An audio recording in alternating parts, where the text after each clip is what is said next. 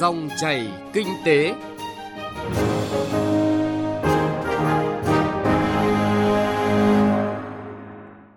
Các biên tập viên Thành Trung và Xuân Lan xin kính chào quý vị và các bạn.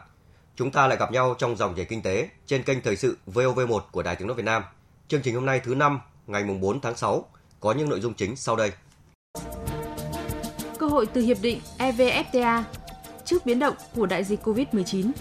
Nam Định triển khai các giải pháp cấp điện mùa cao điểm nắng nóng.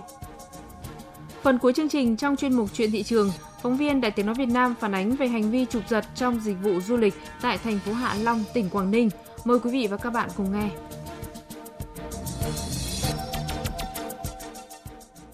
Trước hết là một số thông tin kinh tế đáng chú ý.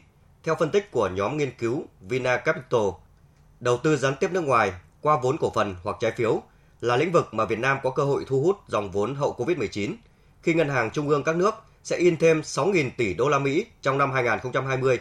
Việt Nam có thể tiếp cận nguồn vốn này nếu gia nhập nhóm thị trường mới nổi. Cùng với đó, củng cố xương sống cho thị trường chứng khoán bằng việc đầu tư cho quỹ hưu trí, tạo ra nền tảng vững chắc cho thị trường vốn phát triển ổn định và chất lượng. Tại buổi họp báo chính phủ thường kỳ tháng 5 năm 2020, Phó Thống đốc Thường trực Ngân hàng Nhà nước Đào Minh Tú cho biết, ngành ngân hàng sẽ triển khai sớm và nhanh nhất để hỗ trợ, tháo gỡ khó khăn cho người dân và doanh nghiệp bị ảnh hưởng bởi dịch COVID-19. Tuy nhiên, ngành ngân hàng cũng quán triệt quan điểm tháo gỡ khó khăn nhưng không hạ chuẩn tín dụng cho vay. Do ảnh hưởng của dịch bệnh COVID-19 đang khiến thị trường bất động sản gần như đóng băng, các doanh nghiệp và người mua nhà gặp nhiều khó khăn về tài chính. Ông Lê Hoàng Châu, Chủ tịch Hiệp hội Bất động sản Thành phố Hồ Chí Minh cho biết, hai tháng qua, hầu như các doanh nghiệp bất động sản vẫn chưa thể đàm phán với các ngân hàng thương mại về cơ cấu lại nợ, giảm lãi vay, giãn tiến độ trả lãi vay, trả nợ gốc, không chuyển nhóm nợ xấu khi đáo hạn. Chìm ngập trong nợ nần, 3 doanh nghiệp trong danh sách 12 doanh nghiệp dự án thua lỗ yếu kém ngành công thương thuộc Tập đoàn Hóa chất Việt Nam Vinachem bị Kiểm toán Nhà nước đưa vào diện giám sát tài chính đặc biệt. Ba doanh nghiệp đó là công ty trách nhiệm hạn một thành viên Đạm Ninh Bình, công ty cổ phần phân đạm và hóa chất Hà Bắc, công ty cổ phần DAP Vinachem. Hệ số nợ của các đơn vị này gia tăng đến mức đáng lo ngại, trong đó hệ số nợ phải trả của hóa chất và phân đạm Hà Bắc lên tới 73,7 lần. Theo Cục Hải quan tỉnh Bà Rịa Vũng Tàu, giá dầu thô giảm xuống mức thấp nhất trong lịch sử đã khiến cho công tác thu ngân sách tại đơn vị càng thêm khó khăn. Việc giá dầu giảm kỷ lục ảnh hưởng lớn đến số thu thuế mặt hàng này cũng như thu ngân sách tại Chi cục Hải quan cửa khẩu Cảng Vũng Tàu trong năm nay. Theo thống kê của Chi cục, tính đến hết tháng 5, số thu ngân sách của đơn vị chỉ đạt trên 53 tỷ đồng, giảm 50% so với tháng 4 và giảm 7 lần so với cùng kỳ năm ngoái.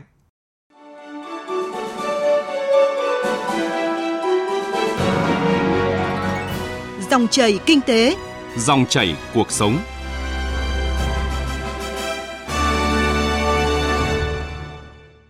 Thưa quý vị và các bạn, theo dự báo, khi hiệp định thương mại giữa Việt Nam và Liên minh châu Âu EVFTA đi vào thực thi, nếu các cam kết về mặt cắt giảm thuế quan và phi thuế quan được thực thi triệt để, kết hợp với một số yếu tố tác động khác, tăng trưởng kinh tế của Việt Nam sẽ được cải thiện trong cả ngắn hạn, trung hạn và dài hạn.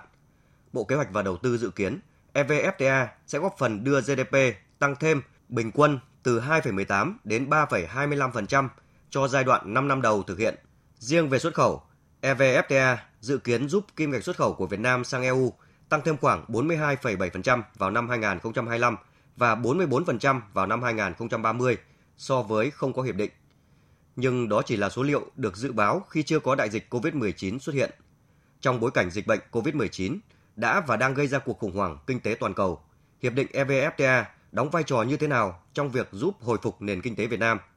Cơ hội từ hiệp định EVFTA trước diễn biến của đại dịch COVID-19 như thế nào? Trong dòng chảy kinh tế hôm nay, phóng viên Nguyên Long thông tin dưới góc nhìn của một số chuyên gia kinh tế. Mời quý vị và các bạn cùng nghe. Báo cáo của Bộ Công Thương giải đáp các câu hỏi của đại biểu Quốc hội cho thấy dịch COVID-19 đã ảnh hưởng mạnh đến tình hình sản xuất và xuất nhập khẩu của không chỉ Việt Nam mà trên toàn thế giới. Nhiều chuyên gia kinh tế còn nhận định rằng tăng trưởng kinh tế năm nay sẽ không đạt được mục tiêu đề ra. Trong bối cảnh đó, việc hiệp định EVFTA được đưa vào thực thi mang ý nghĩa quan trọng giúp bù đắp sự suy giảm của nền kinh tế trong giai đoạn dịch bệnh. Từ phía doanh nghiệp, EVFTA còn được khẳng định sẽ mang đến cơ hội thị trường đa dạng hơn cho doanh nghiệp, giúp cho doanh nghiệp lấy lại đà tăng trưởng hậu dịch bệnh.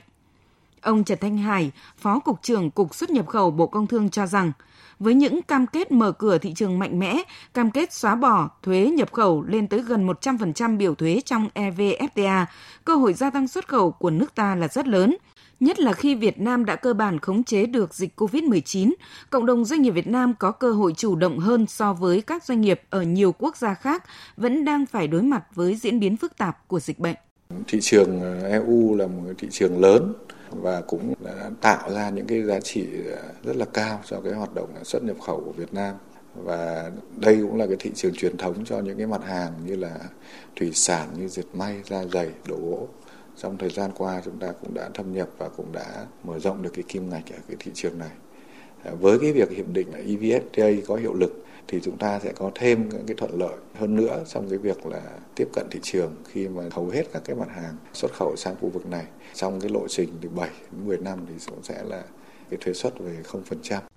Ở chiều nhập khẩu, các doanh nghiệp Việt Nam cũng sẽ được hưởng lợi từ nguồn hàng hóa, nguyên liệu nhập khẩu với chất lượng tốt và ổn định với mức giá hợp lý hơn từ EU.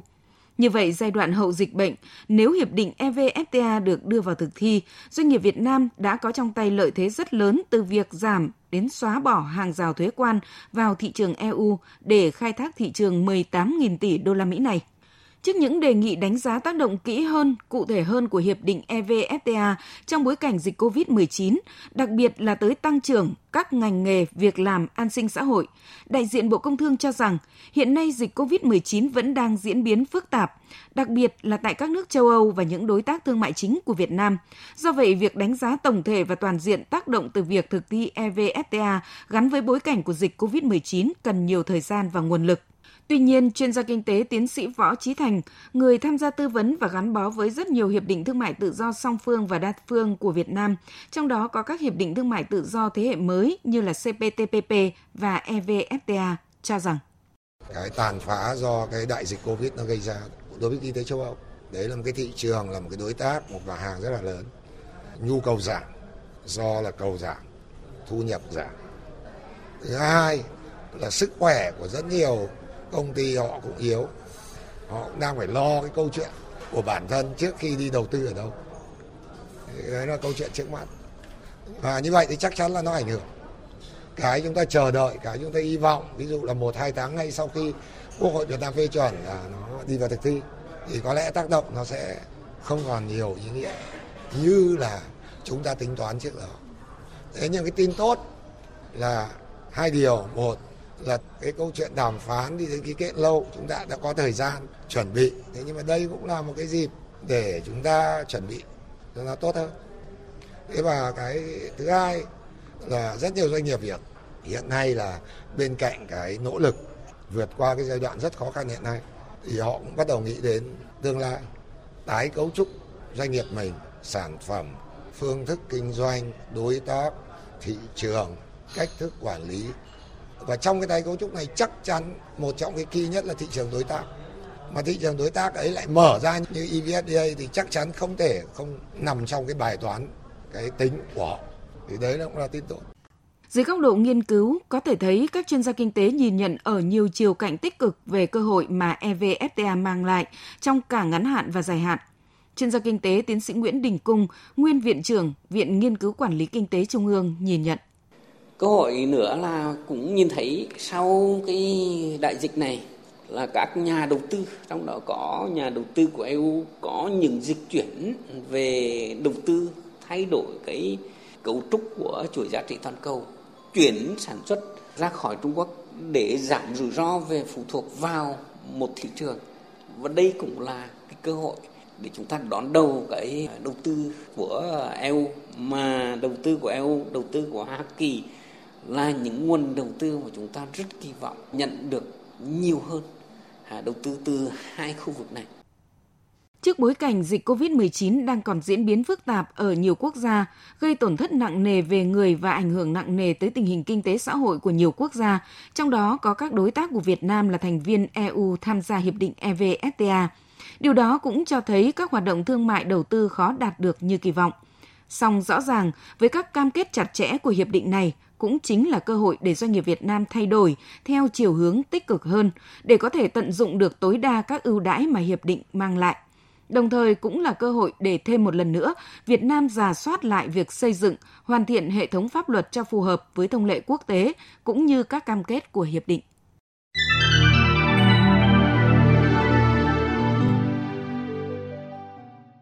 Thưa quý vị và các bạn, miền Bắc đang trong đợt cao điểm của mùa hè, nhu cầu tiêu thụ điện sản xuất và sinh hoạt tăng đột biến.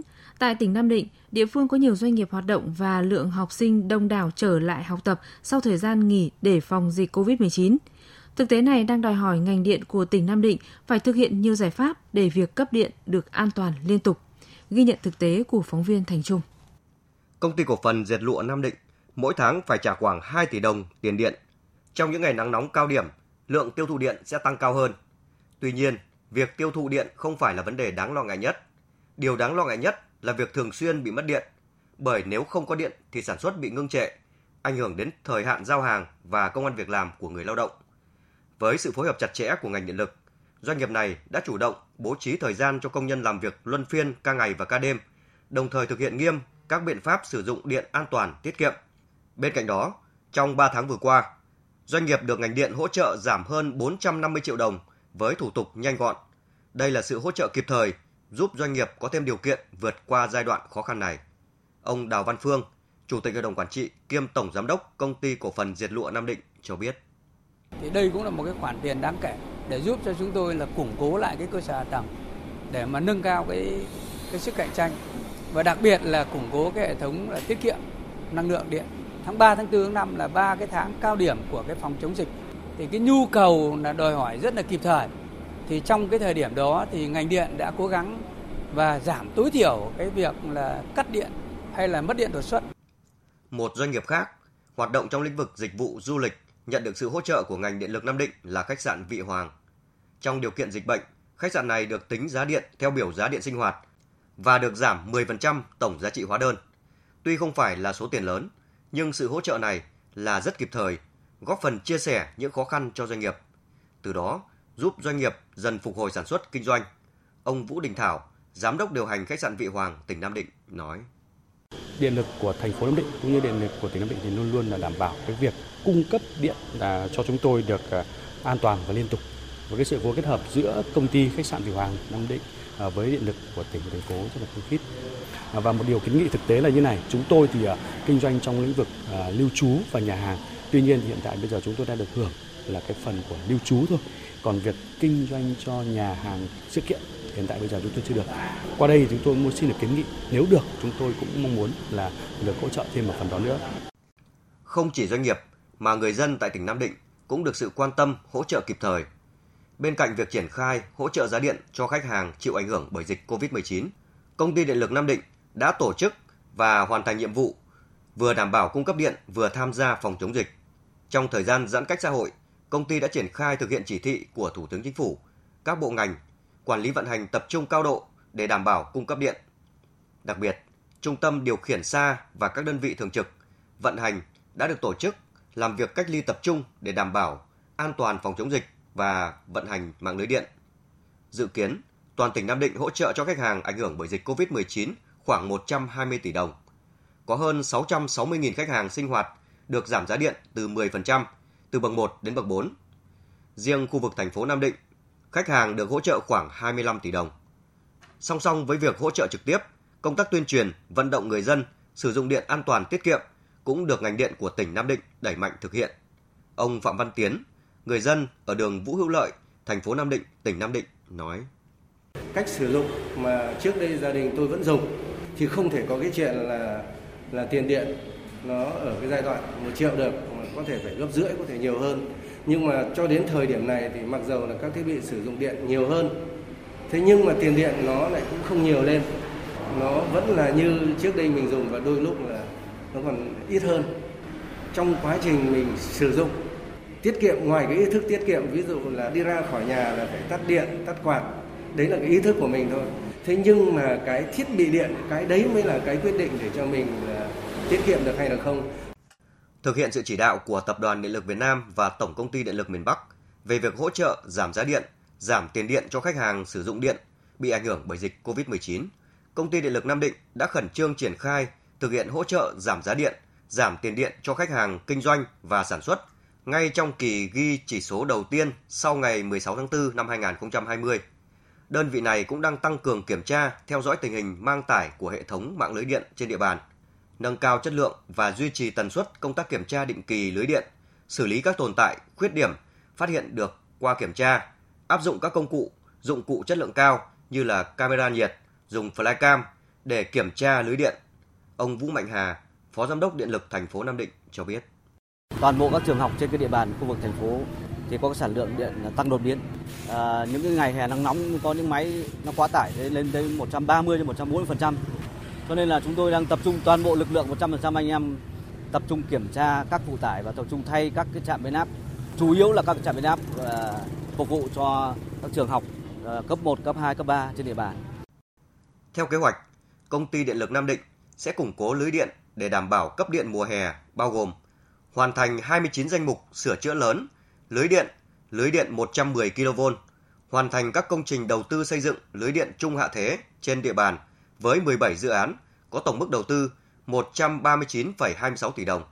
Bên cạnh đó, đơn vị này cũng chuẩn bị sẵn sàng đầy đủ các vật tư, phương tiện dự phòng để tổ chức khắc phục kịp thời các sự cố điện trong mùa nắng nóng và bố trí lực lượng cán bộ, công nhân trực thường xuyên liên tục 24 trên 24 trong các đợt nắng nóng kéo dài khi nhiệt độ ngoài trời trên 36 độ C để giải quyết tình trạng quá tải cục bộ vào những giờ cao điểm, hạn chế cắt điện, tránh gây ảnh hưởng đến sinh hoạt và sản xuất của nhân dân.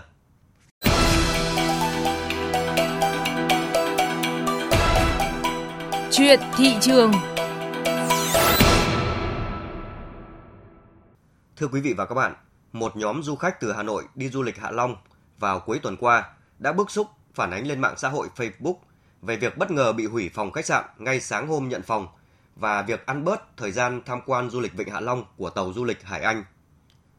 Ngay sau khi sự việc được chia sẻ trên mạng xã hội, chủ tàu đã liên hệ với nhóm khách này để thỏa thuận bù lại tiền tàu. Hành vi sửa sai này là đáng ghi nhận. Tuy nhiên, các cơ quan chức năng vẫn cần làm rõ và có biện pháp xử lý những hành vi kinh doanh gian dối làm ảnh hưởng đến uy tín, thương hiệu du lịch Hạ Long. Vũ Miền, phóng viên Đài Tiếng Nói Việt Nam thường trú khu vực Đông Bắc phản ánh. Sự việc bức xúc được du khách Mai Diệu Linh ở quận Cầu Giấy, Hà Nội phản ánh khi gia đình 6 người, trong đó có hai cháu nhỏ 1 tuổi rưỡi và 5 tuổi, đi du lịch Hạ Long từ ngày 29 đến ngày 31 tháng 5. Chị Mai Diệu Linh đã đặt hai phòng tại khách sạn OIO Hải Anh VIP qua dịch vụ booking.com và nhận được thư điện tử, điện thoại xác nhận của quản lý khách sạn. Tuy nhiên, vào sáng ngày 29 tháng 5, phòng chị đặt đã bất ngờ bị hủy. Không những thế, chuyến đi tham quan Vịnh Hạ Long bằng tàu du lịch Hải Anh 10 cũng không đúng như lịch trình và giá vé cao gấp đôi so với quy định. Theo như trao đổi ban đầu thì họ bảo là tuyến 1 sẽ đi trong 3 tiếng.